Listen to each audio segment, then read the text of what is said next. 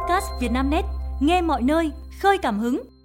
Mời quý độc giả theo dõi bản tin cuối ngày 9 tháng 2 của Vietnamnet, gồm những tin chính sau: truy nã đồng bọn cùng Phan Công Khanh lừa đảo bán siêu xe, cháy nhà trên phố Miếu Đầm ngày 30 Tết, ba người thoát nạn, bắt nghi phạm giết người phụ nữ, phân xác ở Vĩnh Long.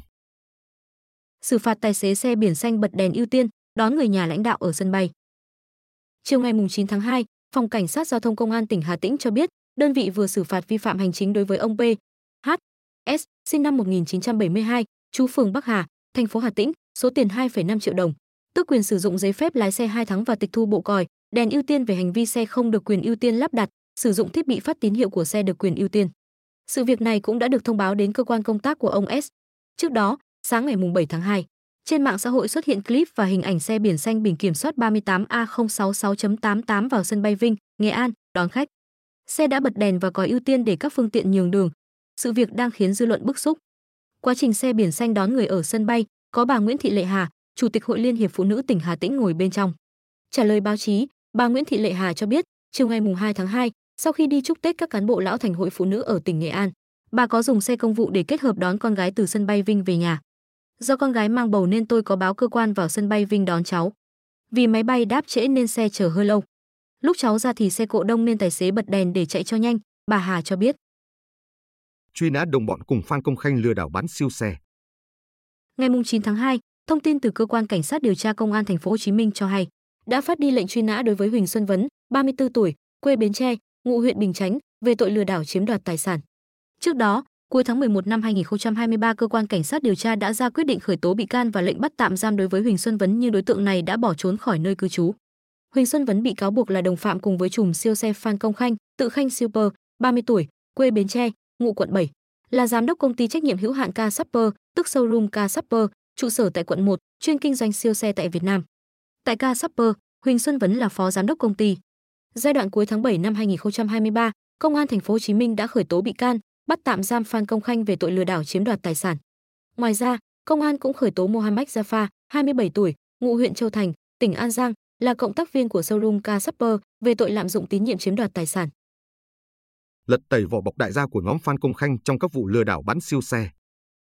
Công an thành phố Hồ Chí Minh đã làm rõ một vụ mà Huỳnh Xuân Vấn cùng Phan Công Khanh lừa đảo bán siêu xe với giá 24,5 tỷ đồng. Cụ thể, thông qua mạng xã hội, tháng 10 năm 2021 đại gia L, H, P, 32 tuổi, ngụ thành phố Phú Quốc, tỉnh Kiên Giang, có biết và liên hệ với Phan Công Khanh để mua một siêu xe Escalade với giá 30 tỷ đồng. Tháng 1 năm 2022, anh P tiếp tục mua của Phan Công Khanh siêu xe Mercedes G800 Brabus với giá 24 tỷ đồng. Cả hai siêu xe này đã đứng tên chủ sở hữu là anh L, H, P. Ngày 3 tháng 6 năm 2023, Phan Công Khanh liên hệ anh L, H, P.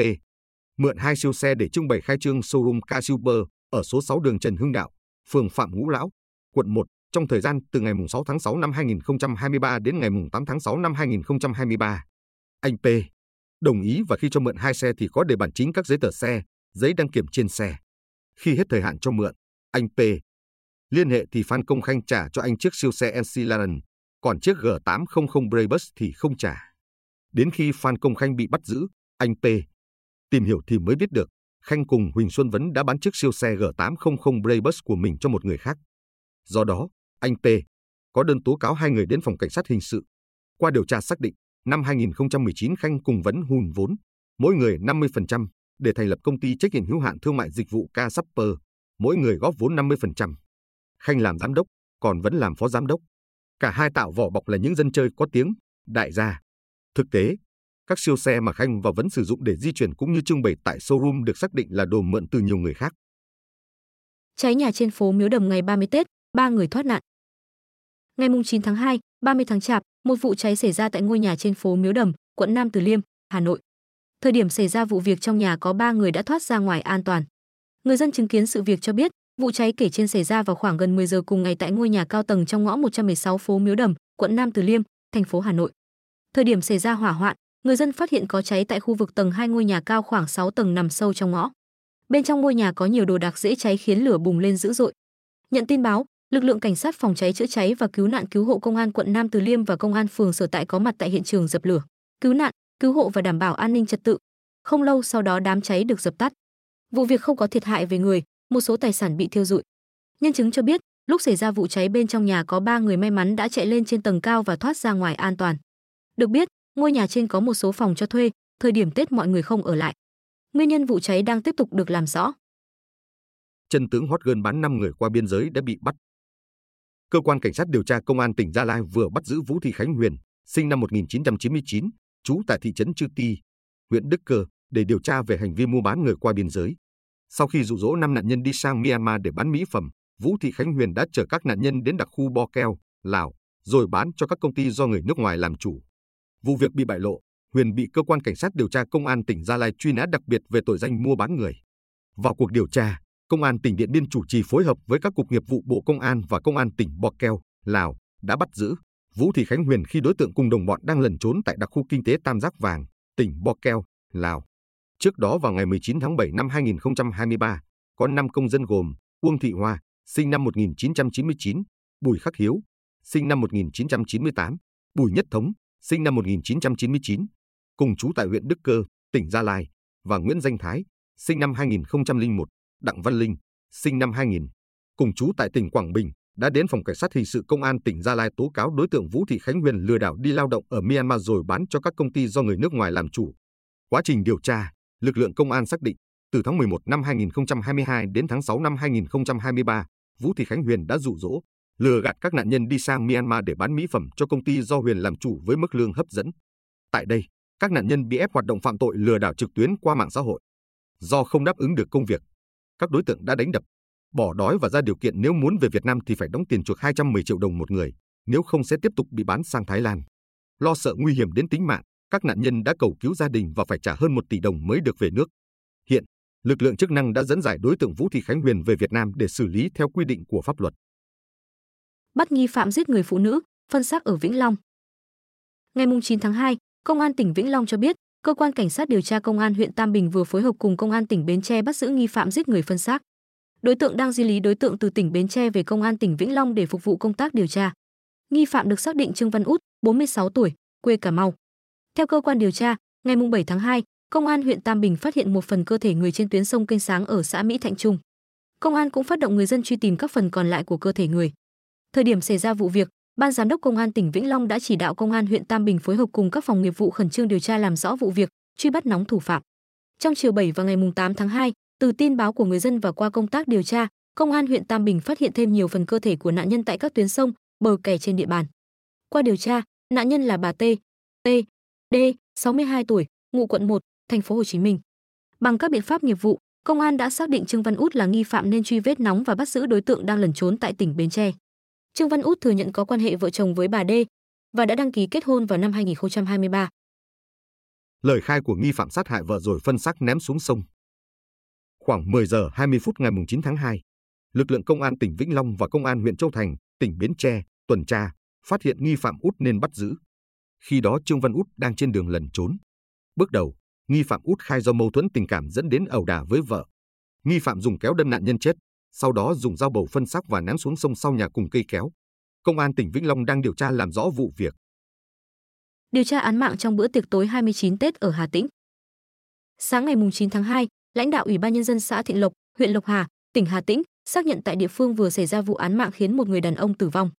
Nạn nhân là anh Nguyễn Văn N, 36 tuổi, chú thôn Hồng Thịnh, xã Thịnh Lộc. Khoảng 23 giờ tối ngày 8 tháng 2, tức ngày 29 Tết, anh N đến nhà bạn ở cùng thôn dự tiệc tất niên. Lúc này anh N và nghi phạm Phan Song Pha, sinh năm 1992, xảy ra mâu thuẫn. Trong lúc lời qua tiếng lại, anh N bị nghi phạm Pha dùng hung khí đâm trọng thương. Sau đó, người dân nhanh chóng đưa anh N đi cấp cứu nhưng do vết thương quá nặng nên anh N đã tử vong. Nhận được tin báo, lực lượng công an phối hợp với các đơn vị nghiệp vụ liên quan đã tới hiện trường để điều tra, làm rõ vụ án mạng. Theo lãnh đạo xã Thịnh Lộc, nghi phạm Phan Song Pha đã bị công an tạm giữ để phục vụ điều tra. Theo lời của các nhân chứng, nghi phạm được đưa về trụ sở lấy lời khai trong tình trạng say xỉn, mất nhận thức, vị lãnh đạo xã Thiện Lộc thông tin. Được biết, nạn nhân đã lập gia đình, vừa đi lao động nước ngoài về, còn nghi phạm cũng đã lập gia đình riêng, mới từ miền Bắc về địa phương ăn Tết. Nữ nghệ sĩ say rượu, lái Mercedes-Benz tông chết người ngày cận Tết. Theo net, Desiree Song, 23 tuổi, đã bị bắt sau khi lái chiếc Mercedes-Benz trong tình trạng say xỉn và gây ra một vụ tai nạn giao thông nghiêm trọng tại đường Non Hyeon Đông, Gangnam U, Seoul. Cảnh sát cho biết, Nữ Daisy Re song tông vào một tài xế giao hàng từ phía sau. Nạn nhân khoảng 50 tuổi, bị hất ra xa khoảng 100 mét và sau đó tử vong do vết thương nặng. Khi bị bắt, nồng độ cồn trong máu của Re song đã vượt quá ngưỡng quy định. Thẩm phán cấp cao đã ban hành lệnh bắt giữ ngay trong ngày đó vì nghi ngờ rằng Re song có thể bỏ trốn. Theo Wikichi, nhiều nhân chứng tại hiện trường cho biết Re song không hợp tác với cảnh sát khi xảy ra vụ tai nạn. Thậm chí, khi bị mời xuống xe, cô ngồi bên vệ đường ôm thú cưng và từ chối cung cấp thông tin. Cảnh sát phải còng tay Re song để đưa cô ra khỏi hiện trường. Sau khi bị bắt, Re Song đã thừa nhận không thể làm gì để giảm bớt tội ác và cam kết sẽ chịu trách nhiệm với gia đình nạn nhân. Mẹ của Re Song giải thích rằng con gái cô không giúp đỡ nạn nhân do trạng thái hoảng loạn và kể lại cảnh tượng sau vụ tai nạn vì không nhìn thấy nạn nhân và không biết đã tông vào ai. Dư luận phẫn nộ trước giải thích này và nhiều người yêu cầu kiểm tra ma túy để tăng tội trạng cho Re Song.